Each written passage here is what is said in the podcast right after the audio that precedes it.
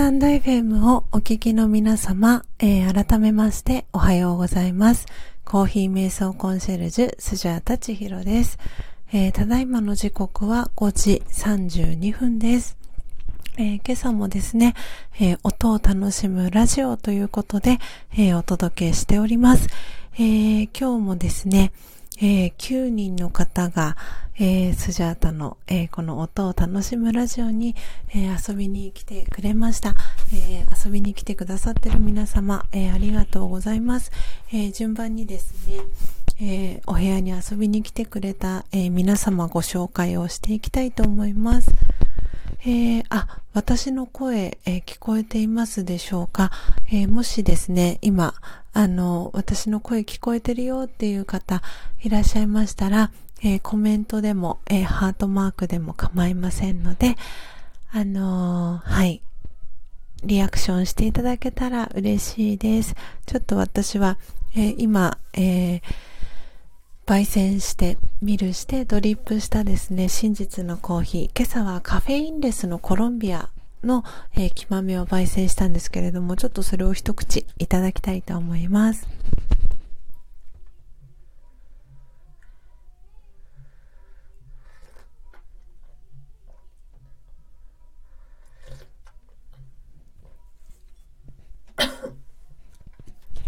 はい、えー、喉を潤しました。ちょっと期間に入ってしまいましたけれども、失礼いたしました。えー、ではですね、えー、順番に、えー、今日お部屋に遊びに来てくれた、え皆様の、えご紹介をしていきたいと思います。え今日初めましての方も、えいらしたので、あの、嬉しいなと思いながら、あの、前半、えコメント、お返事をさせていただいておりました。え今日のですね、一番乗りは、えー、ポテコさん。えー、ポテコさんはですね、ポテ粒。今日も笑顔の一日をポテコっていうことで、えー、日々のあれこれ、思ったこと、感じたことをつぶやいてみる、声で残してみようという、えー、チャンネルをされています。えー、ポテコさん、ありがとうございます。えー、今日ね、ポテコさんが一番乗りでした。えお布団の中からおはようございます。ということでコメントくださいました。えありがとうございます。えそしてマッキーさん、え東京の個人タクシーを、えしているという、えニックネームです。えー、ゆう、マッキータクシーに乗っちゃいなよということで、ハートマークと、えー、かわいいですね、ウィンクをしている、えー、顔文字が、えー、チャンネル名に、えー、なっています。え、平日、えー、深夜に聞くことが多いです。えー、かっこ仕事の時、ほぼ聞き専門です。えー、スタイフ面白いですね。好きなもの、えー、カフェ、えー、スイーツ、車の運転、精神世界、ドラム、てんてんてんということで、えー、マッキーさん、えー、いつもありがとうございます。ね、深夜に働、あの、聞くことが多いということで、お仕事ももしかしたら、あの夜中にね、されてるのかなと思いながら、あの、いつもマッキーさんの、えー、コメントですね、嬉しく読ませていただいております。はい、えー、そしてですね、今日3番目に、えー、来てくださったのが、じゃじゃーん、えー、すもさんですね。すもさん、はじめまして。あの、ありがとうございます。えー、コーヒー瞑想コンシェルジュ、えー、スジャータチヒロという、えー、名前で活動をしております。えー、すもさんはですね、えー、エレクトロニックチャンネルっていう、あの、スモって書いてあるんですけれども、あの、アイコンがとっても、あの、特徴的だなと思いました。なんでちょっとスモさんの、あの、チャンネル後で覗かせていただきたいなと思っております。えー、ありがとうございます。でね、ポテコさんが心地よい音にまた寝てしまいそうですっていうことだったので、あのー、私のこの、えー、朝のですね、あの、音を楽しむラジオは寝落ち大歓迎です。あのー、本当に朝ね、早くあ、朝早くって言ったらいいのかな？夜遅くと言った方がいいんでしょうか。あの、遅くまでお仕事だったり、えー、されてる方とかもいるかと思うので、えー、そういう方には、あの、この焙煎をしている音っていうのは、もう子守歌のように聞こえてしまう方もいるかと思うので、あの、もう寝落ち大歓迎です。そして心地よい音って言っていただけることが、あの、私はすごく嬉しいなぁなんて感じております。はい。えー、そしてですね、えー、続いて、えー、来てくださったのがチートンさんですね。えおはようございます。え子育て応援団長。あ、あれですね。ちょっと名前変えられたのかな？もしかしたら。ね、チートンさんは、あの、九州にお住まいで5人のお子さんの、えー、ママさんをしているという、本当に頼もしいママさんだなと思いながらですね、いつも、あの、感じているんですけれども、いやー、昨日は本当に、あの、昨日は12時、お昼12時からライブ配信をさせていただいたんですけれども、あの、昨日はね、3.11から10年ということで、おそらくあのテレビとかでもそういった特集がされていたなという感じで、あの、歯医者さんでお仕事をしていたんですけれども、あの、私も12時からのライブ配信の中で、その3.11の時のエピソードをお話をさせていただいたんですけれども、本当にこう、目頭が熱くなる思いっていうのを久々に、えー、感じました。で、その成果ですね、あの、今朝は、やっぱり少し目が腫れたのか、あの、まぶた、まばたきするとちょっと あの、目がパチパチとちょっと痛かったりみたいな感じが、その残っております。でも本当に昨日のライブ配信は、あの、私にとっても、あの、忘れられない、あの、ライブ配信になりましたし、昨日、えー、今井亜美さんですね、を、あの、のチャンネルですね、を通じて知り合った、あの、万丈さんという方がいらっしゃるんですけれども、その万丈さんがですね、放送を聞いた後に、あの、私のオンラインショップから、あの、入りたて名人とですね、木豆数種類、あの、オーダーをしてくださって、あの、もう本当に、あの、温かい気持ちになりました。で、万丈さん、あの、お、住まいのね、住所を拝見したら、あの、万丈さんも福岡にお住まいっていうことで、あの、本当に、もう九州は呼ばれてるなっていう、あの、感じがものすごくしました。なので、あの、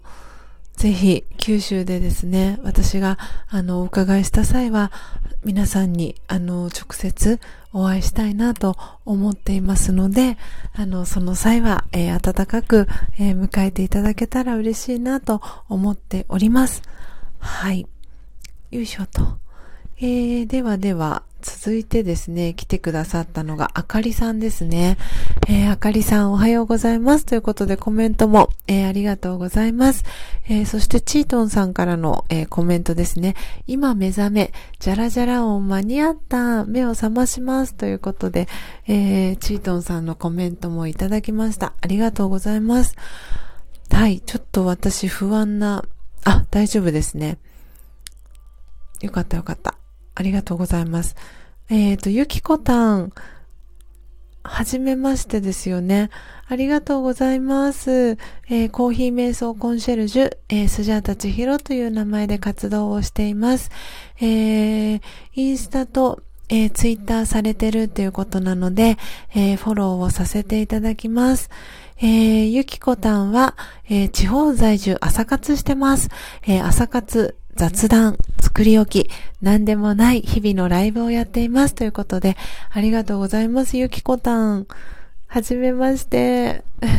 とですね、今、あの、私は今日サムネイルの、えー、画像にさせていただいている、えー、コーヒーの、えー、木豆をですね、えー、入りたて名人という、えー、このサムネイルの右側に映っている、えー、マイホーム焙煎機、を使ってですね、えー、焙煎して、えー、ハンドミルで、え、その焙煎した豆をミルして、えさらにその、え粉にした、えコーヒーをですね、ドリップしてという、えところを、え前半は音を楽しんでいただくラジオをしています。で、えー、後半はですね、そのドリップしたコーヒーを、えー、私は真実のコーヒーと呼んでるんですけれども、えー、その真実のコーヒーを、えー、いただきながら、えー、こうしてアフタートークをさせていただいております。えー、大体ですね、6時、えー、15分頃まで、え、アフタートークを、え、させていただいております。で、昨日は、あの、3.11ということもあって、で、あと私が午前中、あの、自由な時間があったので、昨日はお昼の12時にライブ配信をさせていただきました。そしておとといはですね、えー、朝の9時から、えー、ライブ配信をさせていただきました。えー、皆さんがですね、あの、聞きやすい時間、とか参加しやすい時間っていつなのかなっていうのもちょっとこう実験的な感じであの今お届けしてるんですけれども今日はですねあの、なので2日ぶり ?3 日ぶりですかね。に、えー、朝の4時55分から、えー、ライブ配信をさせていただいております。えー、ありがとうございます。え今ですね、今日私の、えチャンネルに遊びに来てくれた方をですね、あの、順番にご紹介をしていたところでした。えー、チートンさんのところまで行きましたね。えー、次がですね、えー、また初めまして、えの方がいてですね、塩麹さん。えー、遊びに来てくださいました。えー、八百屋の育児日記、塩麹さん。えー、年になる男の子のお父さんです。おー、35歳なんですね。わあ、私年齢あ、もう近いって言っちゃいけないのかな。私は、えっ、ー、とですね、東京ディズニーランドができた、えー、1983年の、えー、生まれです。えー、なので今年ですね、8月の17日、パイナップルの日と呼んでるんですが、えー、パイナップルの日に、えー、38歳になります。わあ、八百屋さんで働いてるんですね。素晴らしい。ちょっと塩麹さんのチャンネルも後で聞かせていただきたいと思います。えー、そしてそして、えー、スモさんがですね、えー、コメントくださいました。えー、音を聞いて香りを想像しています。ということで、ありがとうございます。あの、ね、後から参加してくださった方は、あの、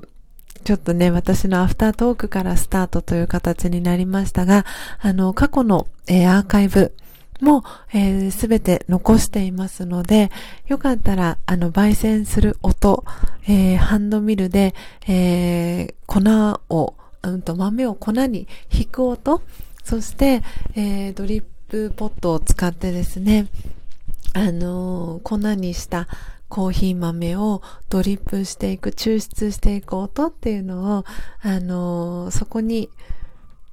意識を集中していただくというか、そこに思いを馳せていただく。そして頭の中で、えー、コーヒーのえー、入っていく音だったり、えー、香りっていうのを皆さんの頭の中で想像していただけたらいいなというふうにも思っていますし、えー、私はコーヒー瞑想コンシェルジュという、え名前で活動をしているので、あの、コーヒーに興味がある方はもちろんのことですが、え瞑想に興味があるけれども、瞑想って難しいんじゃないかなとか、そういうふうに感じている方に、その瞑想っていうのをまずは身近な、あの、コーヒーを通じて短い時間から、あの、瞑想を始めていきませんか？ということで、えー、コーヒー瞑想コンシェルジュという名前で、えー、活動をしています。なので、あの、私のこの音を楽しむラジオを聴いていただいて、あ、私も焙煎チャレンジしてみたいなとかって、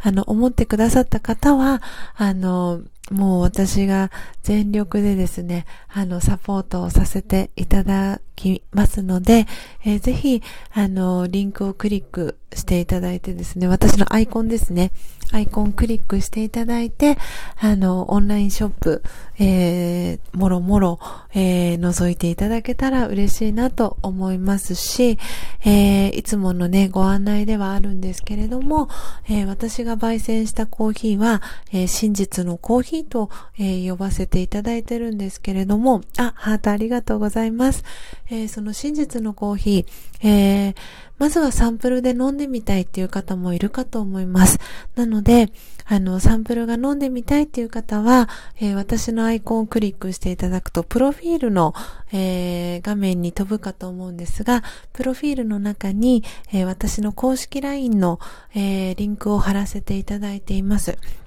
なので、その、えー、公式 LINE、えー、ご登録いただいて、えー、スタンプ一つと、えここに送ってっていう住所を、あの、送っていただけたら、あの、無料でですね、あの真実のコーヒーのサンプルをお送り、あの、しておりますので、えぜひ、あの、真実のコーヒー飲んでみたいという方は、あの、公式 LINE から、あの、スジャータと、えー、コンタクトを取ってもらえたら嬉しいなと思っております。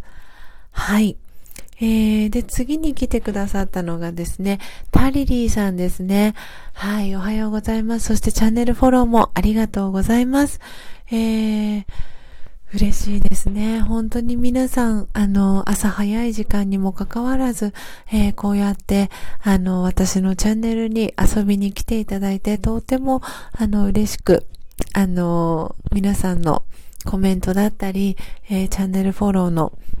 えー、リクエストをですね、見させていただいておりました。えー、そして、えー、次にいらした方もですね、今日が初めましてでした。えっ、と、理学療法士、いがちゃんさん。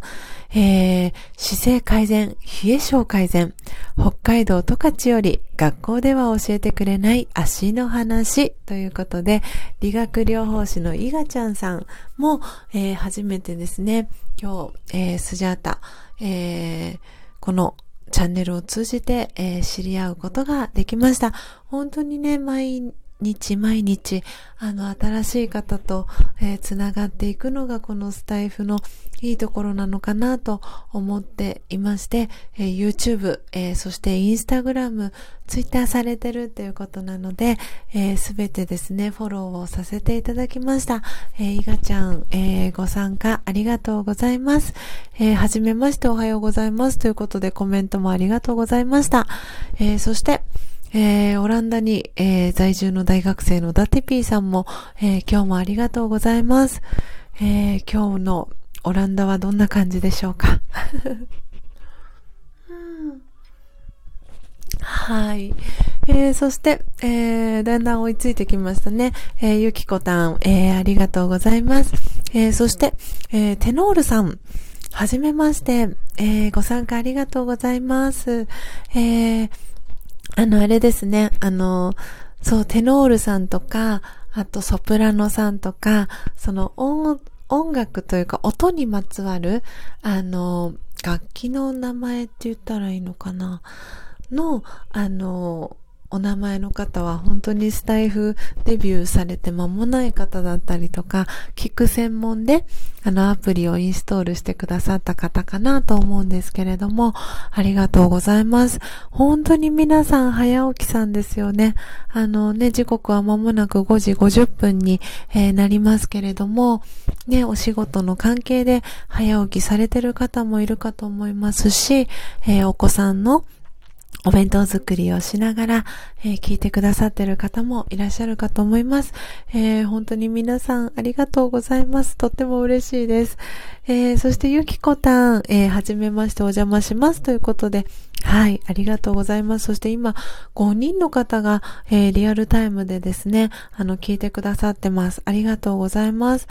えー、そして、そして、まるさん、おはようございます。えー、ありがとうございます。今日はね、4時55分からお届けしております。えー、そして、えー、まるさん、えー、先日、真実のコーヒー届きました。とてもすっきり、えー、強さなのに、あ、強さの中にも、ふんわりした優しさが染みるお味でした。ありがとうございます。ちょっとこれスクショ撮らせてください。わあ、嬉しいです。えー、そして、あ、イクメンシェフさん。はじめまして。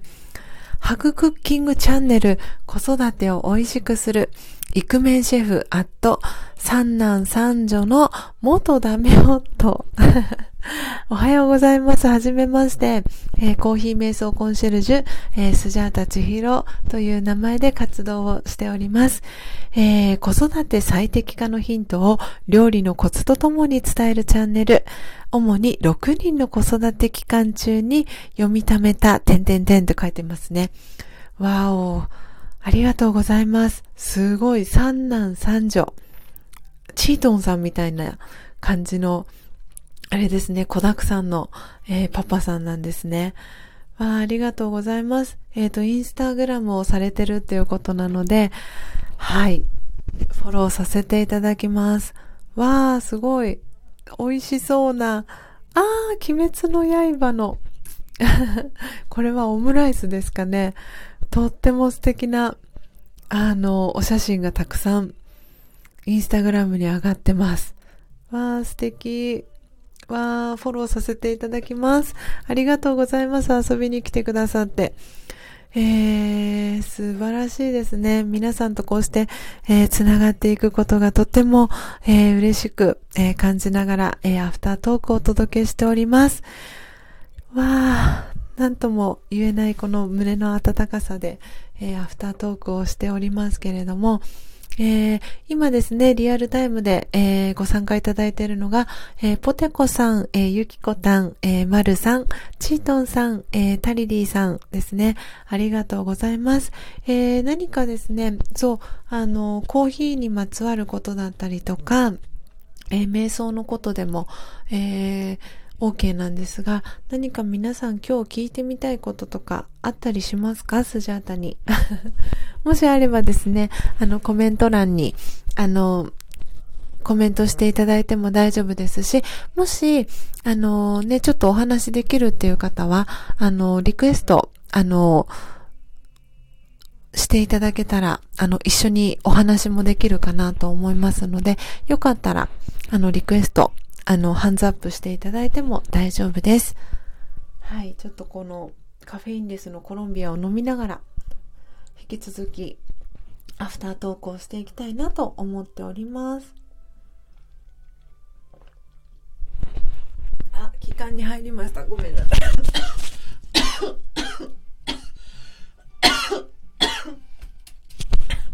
ごめんなさい。失礼いたしました。私は、あの、そう、皆さんにこのお話をしたか、あれなんですけど、あ、そう、私のですね、ちょっとお聞き苦しい声になってごめんなさい。えっ、ー、とですね、そう、何度か、あの、この、えー、ライブ配信でもお話をさせていただいているんですけれども、えー、昨年のですね、12月の、えー、20日にですね、えー、初めての電子書籍を、あの、出版させていただいたんですね。で、その出版、えっ、ー、と、電子書籍をお読みいただ、ポテコさん大丈夫ですか？ということでごめんなさい。ちょっとね、お聞き苦しくなっちゃって申し訳ありませんでした。えっ、ー、とですね、その電子書籍、あの、出させていただいて、その電子書籍をですね、お読みいただいた方は、あの、もう、ご存知かなと思うんですが、えっ、ー、と、私、気管支がですね、非常に弱いんですね。なので、何かちょっとストレスがかかったりとかすると、すぐに扁桃腺が腫れてしまって、で、えー、ちょうど今からですと、2018年、あれは2018年なので、えっ、ー、と、3年前、あ、まだ2年、2年半経ってないぐらいなんですけど、と2018年のえっ、と、10月にですね、あの、ベビーシッターのお仕事を3ヶ月ほど、あの、全くの未経験だったんですけれども、知り合いの、あの、経営者の方から、あの、やってもらえませんか？うちの息子見てもらえませんか？っていうことで、オファーがありまして、あの、ベビーシッターをあの、させてもらったんですけれども、まあ、ベビーというよりかは、まあ、家庭教師というか、シッターさんっていう感じなんですが、3歳の男の子だったんですけれども、その当時。で、その男の子のあのシッターをさせていただいたんですけれども、まあその時に、まあ初めてのことっていうこともあって、最初は何ともね、なくあの普通にお仕事をさせていただいてたんですけれども、やっぱりまあ冬の寒さとか乾燥も重なったせいかですね、あの、まあ気管支をやっぱり痛めてしまったというか、あの、扁桃腺がやっぱり最初に腫れてしまってでそこからですねあの薬を飲んだりしたんですけれどもなかなか良くならなくてであのその当時の私っていうのはなかなかあの本当に切羽詰まらないと病院に行かないタイプだったんですよね。でであまりにもその私が病院に行かないのを見かねたですねあのおばあちゃんが母方の祖母なんですけれどもその時に私は東京に住んでいましてであの祖母祖父母母方の祖父母が住んでいるお家に一緒に住ませてもらっていたんですね。であのそうそのエピソードも電子書籍に書かせていただいてるんですけれどもでその時にまああまりにも体調がひどくてお願いだから病院に行ってで、まあ、家族に心配をされてで行ったんですね。そのかかりつけのあの気管支の内科がありましてそこに行ったらですね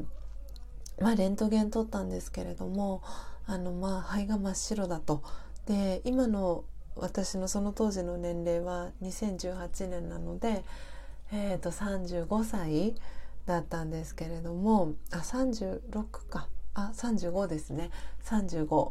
で、えー、だったんですけれどもあのもう少し年齢が上だったら即入院レベルだよって先生に言われました。そのぐらい肺が真っ白になっていてもう気管支肺炎だねって言われてで、まあ、すぐ薬を服用してもらってまあなんとか大事には至らずにあの済んだんですけれども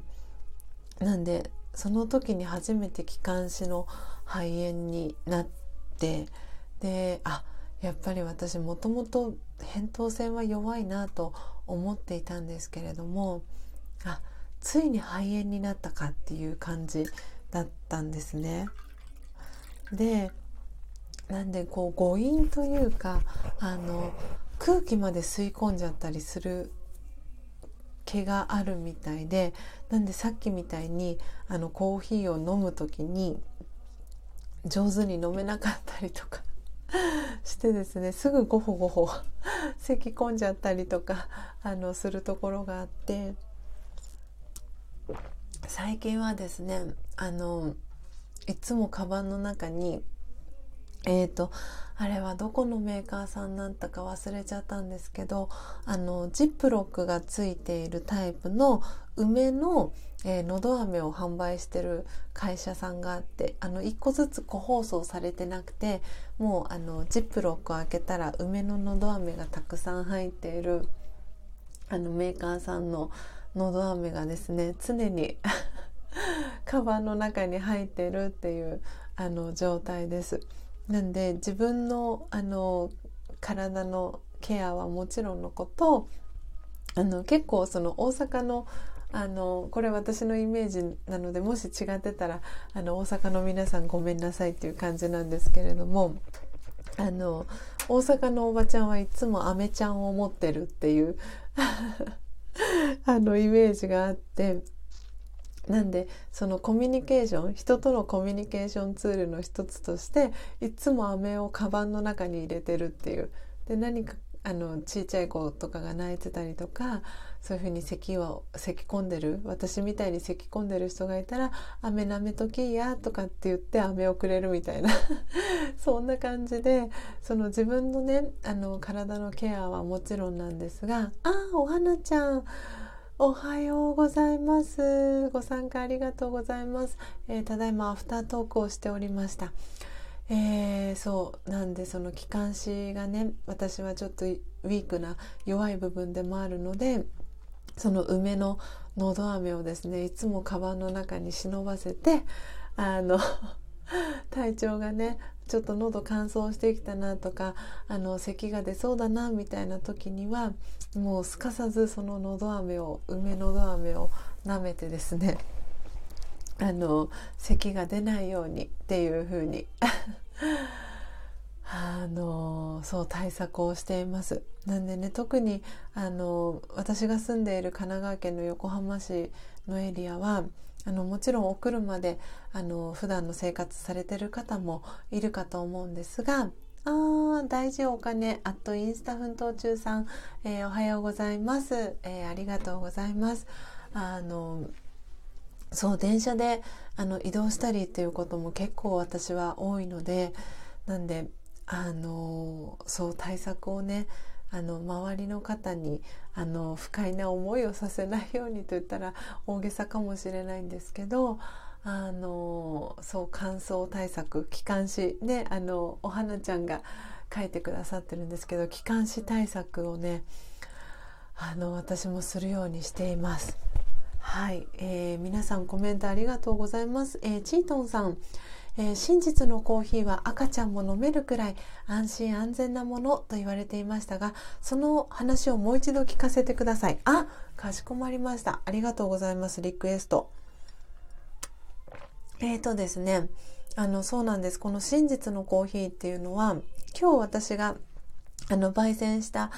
木豆は、その、やっぱりあの、お母さん方、ママさん世代には、多分ビビッドな、あの、キーワードカフェインですっていうあのキーワードの木豆だったかなと思うんですけれどもありがとうございますチートンさん。えっ、ー、とそのカフェインレスっていうところでやっぱりあの私自身はあの自分が子供がいないのであれなんですけれどもそのやっぱりその妊娠してる妊婦さんだったりとかうんとあとは何だろう妊活中の方もそうなのかなあとは、まあ、赤ちゃんもそうなんですけれども、まあ、カフェインを、まあ、取りすぎない方がいいとかっていうふうによく言われるかと思うんですけれどもそれは何で良くないかっていうとそのカフェインを取りすぎちゃうと多分いろいろと不都合がきっと出てくるんだと思うんですけどあの私がこのあの取り扱ってるその真実のコーヒーっていうのはその新鮮な飲み物生鮮食品っていう風にあのこのコーヒーを扱ってる私が取得資格を取得した、えっと、一宮物産というところではあのコーヒーは生鮮食品であるっていうふうに言っていてその鮮度がすごく大事だよっていうのをすごくあの強くあの発信をしているんですね。なので新鮮なコーヒーであればおそらく皆さんの中のカフェインのイメージってあんまりいいイメージがないかと思うんですよね。例えばあの午後3時以降にコーヒーを飲んじゃうと夜眠れなくなってしまうとかあのあとは何があるんだろうカフェイン取りすぎるとちょっとあんまり良くないとかそう多分いろんなあのカフェインにまつわるちょっとネガティブな情報ってたくさんあるかと思うんですけどこの真実のコーヒーの、えー、カフェインっていうのは本当に新鮮な状態であの取り入れてもらえればそのカフェインってもともと体にいいことしかなくてで私がその中でもすごくいいなって思っているのが自律神経のあのバランスを整えてくれる作用があるんですけれどもでそれっていうのはあの例えば朝、えー、飲んだ時っていうのはあのまだ副交感神経が優位に働いているのでそのこの真実のコーヒーその新鮮な入りたてのあのコーヒーを飲むことで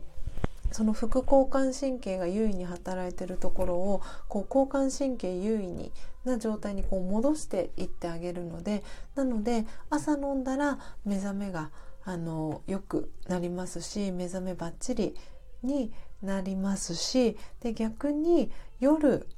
ですね眠る時っていうのはだんだん今度はそのあの朝からこう交感神経が優位になってきてこうエネルギッシュに活動的になっていくかと思うんですけれども夜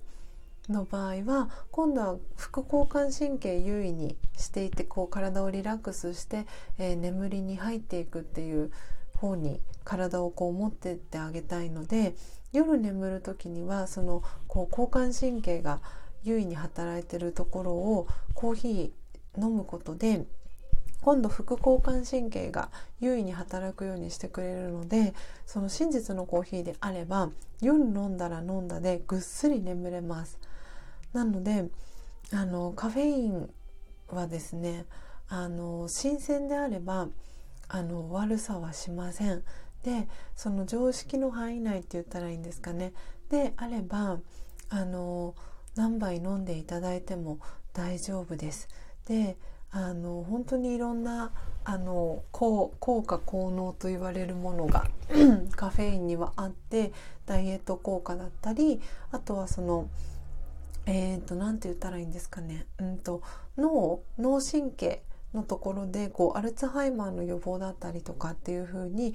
あのそういうところに作用してくれてたりってよくあの私そう最近あのなかなかねリアルタイムでお邪魔できてないんですけれども京都の、えー、3人組のですね「えー、三日の原ジオ」というあのチャンネルをされているあの3人組の素敵なお姉さんがいるんですけれどもその三日の原ジオさんの、えー、3人お三方にですね真実のコーヒーをお送りした時はあのそうこう何て言うんだろう液体になってるコーヒーをこう飲んでいくとこう細胞一つ一つにその何て言うんだろう胃とかでその吸収される前にその体の隅々にそのコーヒーのいいところが行き渡っている感じがするっていうふうに言ってくださったんですけどまさにあのそういうあの作用があるのかなっていうふうにも思っています。なのであのそのどうしても悪さをするのはこの酸化が進んでいるあの何度かねお話をしている、えー、7330という数字あの初めてね聞いてくださってる方もいると思うのであの説明をさせていただくと、えー、7330っていう数字は、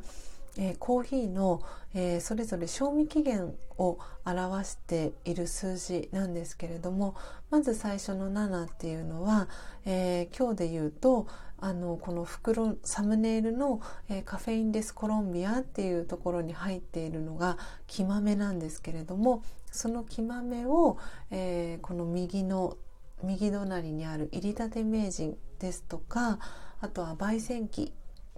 ですね業務用とかのもあると思うんですけれどもそういった焙煎機であの生の木豆を焙煎してからの、えー、賞味期限っていうのが7日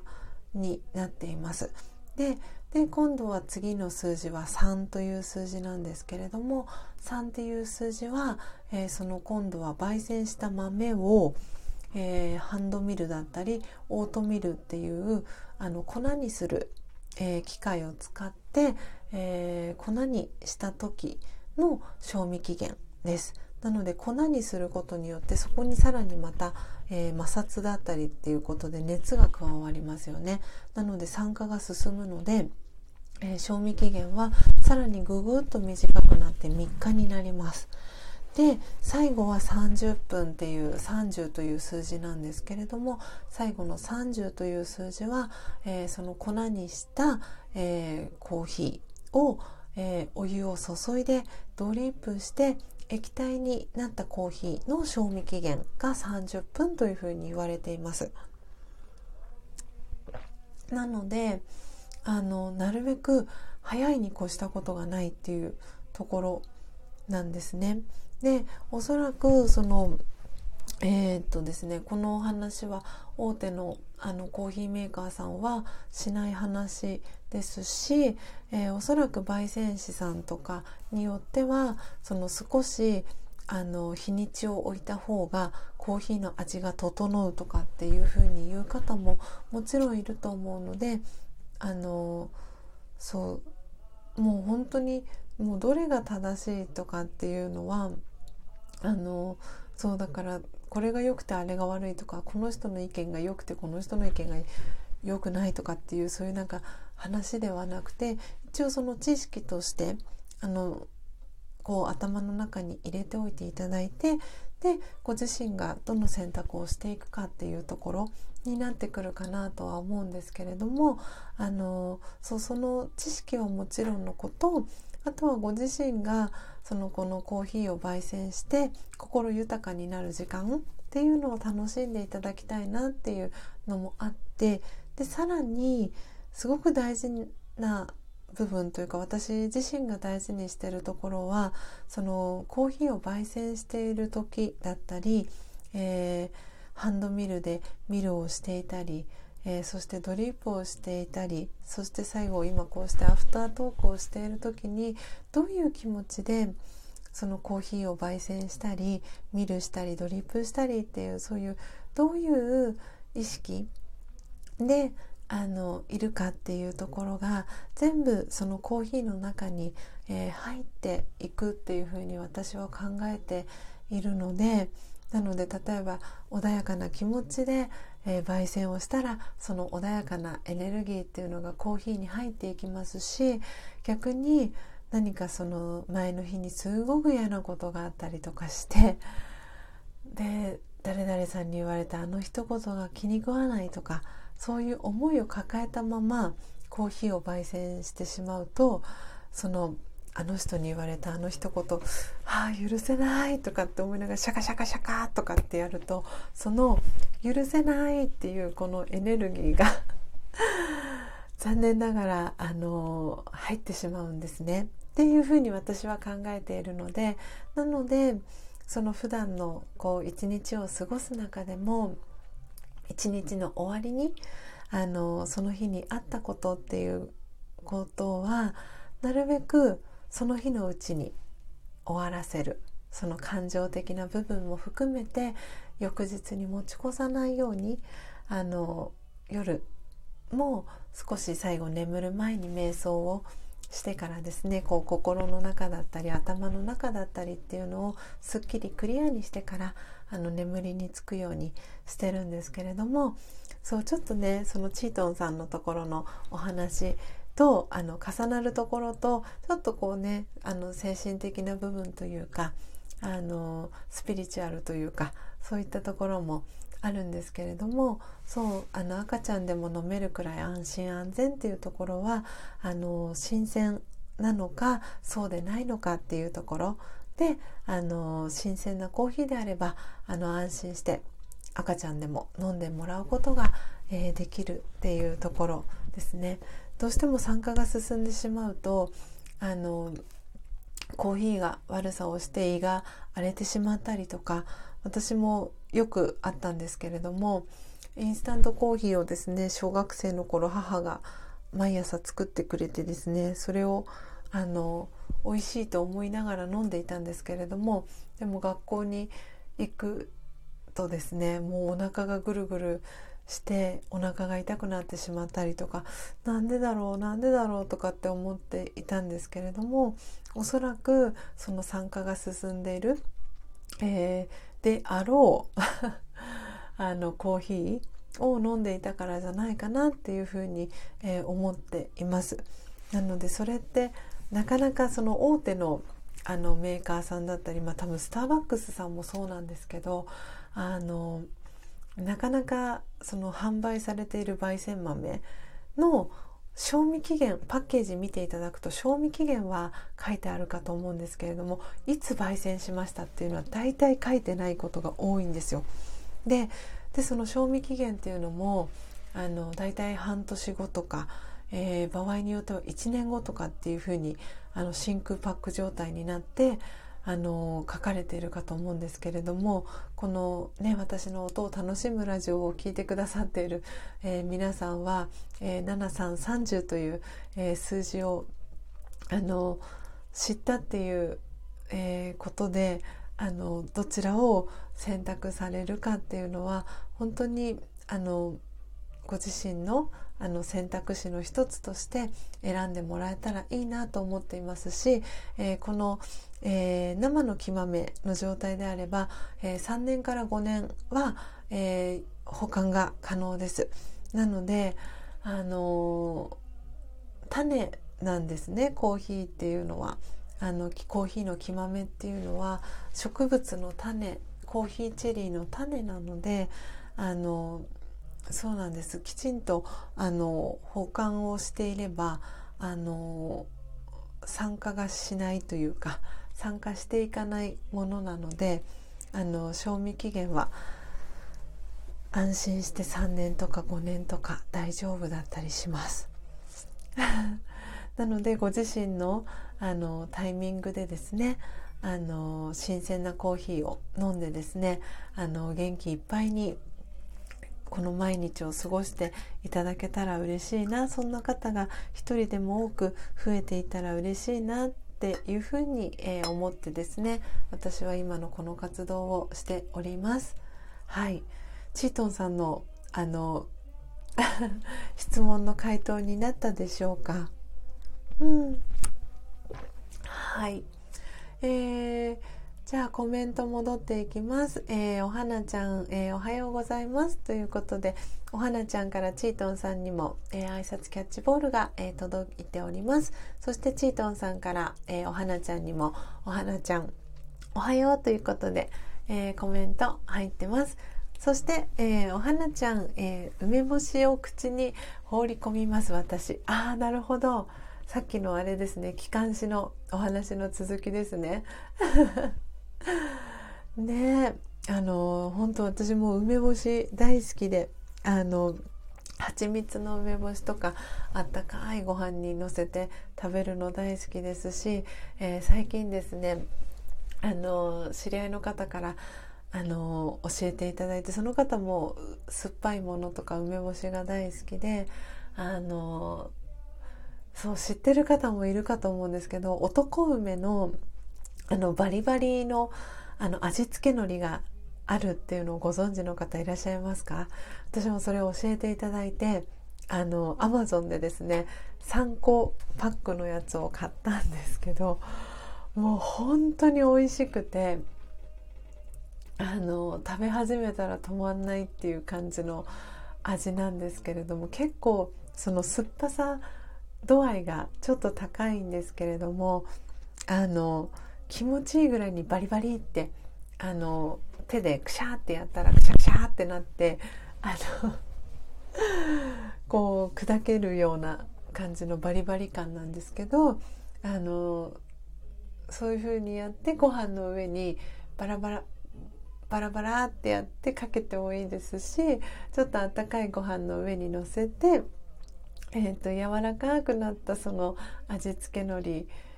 にこうご飯をくるんであの食べたりっていういろんな食べ方そうパスタに混ぜたりとかいろんな食べ方というか使い方を私はしてるんですけれどもあの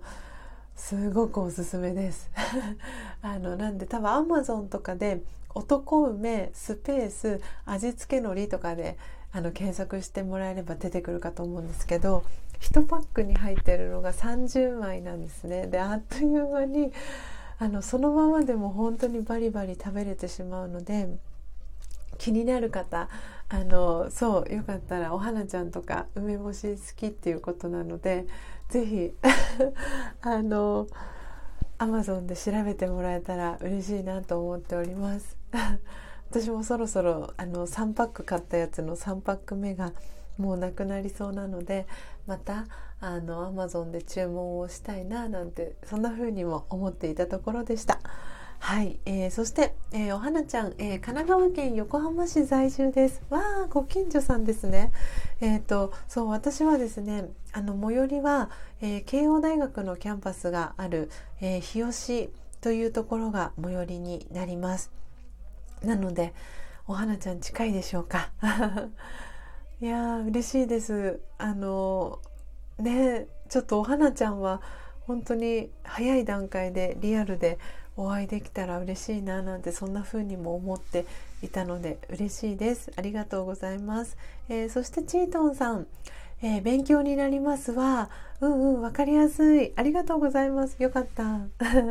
そして、えー、正和さん。えー、ありがとうございます。今日もご参加いただきおはようということでコメントもありがとうございます。そして、えー、高弘さん、あおはようございます。ありがとうございます。えー、テーマは何もなく感じるままに喋、えー、る練習をさせてくださいということで、ね、高弘さん、この間遊びに来てくださって、今日も、えー、来てくださりありがとうございます。はい、えー、そしてまるさん、えー、いわゆるコーヒー中毒と呼ばれる飲みすぎによる不調は酸化豆で起こるという感じでしょうかそうですそうですそうですまるさんのおっしゃってる通りですおっしゃってくださった通りですなのであのカフェイン その酸化が進んでしまっているあのコーヒーだとあのちょっとこう体に不調が起きたりします。であの私が出張とかでですねあの焙煎の体験の講座とかをやる際には必ず市販のコーヒーと、えー、真実のコーヒーの飲み比べっていうのをやるんですけれども驚くほど味が違うんですよ。なので今まであこれを美味しいって思って飲んでたんだっていうことに衝撃を覚えるかと思います。で酸化が進んでいるコーヒーと新鮮なコーヒーだとこうドリップした時に何が違うのかとかあと香りがどう違うのかとかっていうところもあの比べていくんですけれども本当にあのびっくりしました。私もインストラクターの資格を取るにあたってその飲み比べっていうのを最初にあのしたんですけれどもあこんなに違うんだと思ってでそれからあの喫茶店とかに行く際っていうのはコーヒーを飲まなくなったんですよ。本当に。びっくりなんですけど今までは 喫茶店行ったりとかカフェに行ったりしたら普通にブレンドコーヒーとかこの間お話ししたアメリカンコーヒーちょっと声枯れてきましたね私。ごめんなさい。えー、っとですねそう喫茶店とか、えー、カフェに行った時には、えー、コーヒーを頼んでたんですけれどもあのそう紅茶を頼むことが多くなりました。ででその自分の感覚っていうのをそのこの真実のコーヒーを毎日飲み続けてるともうこれが当たり前になってしまうのでその下下の確認というかベロベロのその味の確認というか市場調査じゃないんですけれどもあの時々そのカフェとか喫茶店とかでもあのコーヒーをあの頼むこともあるんですけれどもなんでその時にあの違いを感じることっていうのは結構あります。あなんであとはそのお店ごとによって特徴があるというかあのスターバックスさんだったらこういう味、えー、マクドナルドさんだったらこういう味みたいな。でで何度かね皆さんにもこのライブ配信でお話はしてるんですがそのグビグビ飲めるか飲めないかっていうところあのちょびっとずつちょびっとずつあのしか飲めないっていうところで私のこの真実のコーヒーはあの最初、えー、ドリップダイエットを召した時にあのこうコーヒーの粉全体を30秒から1分ほど蒸らしていくんですけれどもその時に下にこうポタポタと垂れる、えー、抽出液っていうのは私は捨てているんですね。であのそれを初めて見た方だと「えスジャータさんそれ捨てちゃうんですか?」ってよく聞かれるんですけどあの私は迷わず捨てています。で最初の頃は捨ててなかったんですけどあの捨てるのと捨てないのとで味が本当に違うのを感じたっていうところとあとはですねあのそうなんでやって皆さんもやっていただくと実際にご自身で実験していただくといいかなと思うんですがそのドリップしてその最初に30秒から1分ほど蒸らしたところの、えー、その抽出液だけをあのちっちゃいマグカップとかに入れていただいてそれだけ飲んでみてください。とてもじゃないけどえぐみとか渋みが強すぎてあの何て言うんだろう飲め飲これグビグビ飲めないよねっていう感じの味がします。なのでそれを捨てないであのその第2投目をこうずっとドリップして注いでいくとそれがこう全体に混ざっていくのであの全然コーヒーの味が変わります。なのでその第1投目っていうのはあのもう気持ちよく捨てていただいて大丈夫です。そうチートンさん「へえそうなんだやってみます」ということでそうなんです。ぜひぜひあのそうすることでグビグビ飲めるコーヒーに変化します。なので私はあのそう真実のコーヒーを皆さんにお出しする時はそういうふうにあのお出ししてます。なのでその普段こう何て言うんだろうあのガツンとしたそのエスプレッソとかストロングのコーヒーが好きな方にとってはちょっと私のコーヒーはもしかしたら物足りないって感じるあのすっきりしてるので感じるかもしれないんですけど私はなんかあのグビグビ飲めるコーヒーの方が好きなのであの1投目は迷わずあの排水口のところに流しております。そうなんです。今日はこんなねあの感じでお話をさせていただきました。ああ、まるさん。確かに真実のコーヒーグビグビ飲めました。ありがとうございます。嬉しい。そうなんです。そう。なんでそれがあの真実のコーヒーのあの特徴の一つかなと思っています。なのでグビグビ飲めないのにも理由があるんだなっていうのをもう日々実験中です。なのであの実験が好きな方にはこの入りたて名人っていうのは本当にあの子供心に帰るようなそんなあの魔法の道具かななんていうふうに思っています。もしかしたらドラえもんが作ったかもしれないですねなんて。はい。ということであっという間にただいまの時刻は6時28分になりました。はいということで、えー、スジャータはこれからですねえー、ラージャヨガの、えー、オンラインのクラスがですね、えー、6時半から、えー、始まりますので、え、今日のライブ配信はですねこの辺りではい、名残惜しいんですがおしまいにしたいと思います、えー、今日ご参加いただいた皆様本当にありがとうございました、えー、たくさん新しい方にもお会いできてとってもとっても嬉しかったです。でそして、えー、最後ですね、えー、5人の方今リアルタイムでご参加いただいている正和さん、えー、タリリーさんチートンさんマルさんポテコさん、えー、本当にありがとうございました、えー、ということで明日は、えー、と土曜日ですね。なのでちょっと明日の、えー、配信も、えー、何時にするかもしあの2回とかできたらちょっと2回頑張ってもいいかなとかも思ってるんですけれどもはい。あのツイッターで何時にやるかっていうのをお知らせしていきたいと思いますので、えー、スジャタのツイッターはい。ということで皆様、えー、ありがとうございました、えー、チートンさんありがとうございます。楽しかった。また来ます。ということでありがとうございました。では皆様、今日もですね、金曜日ですね。はい。素敵な金曜日をお過ごしいただければと思います。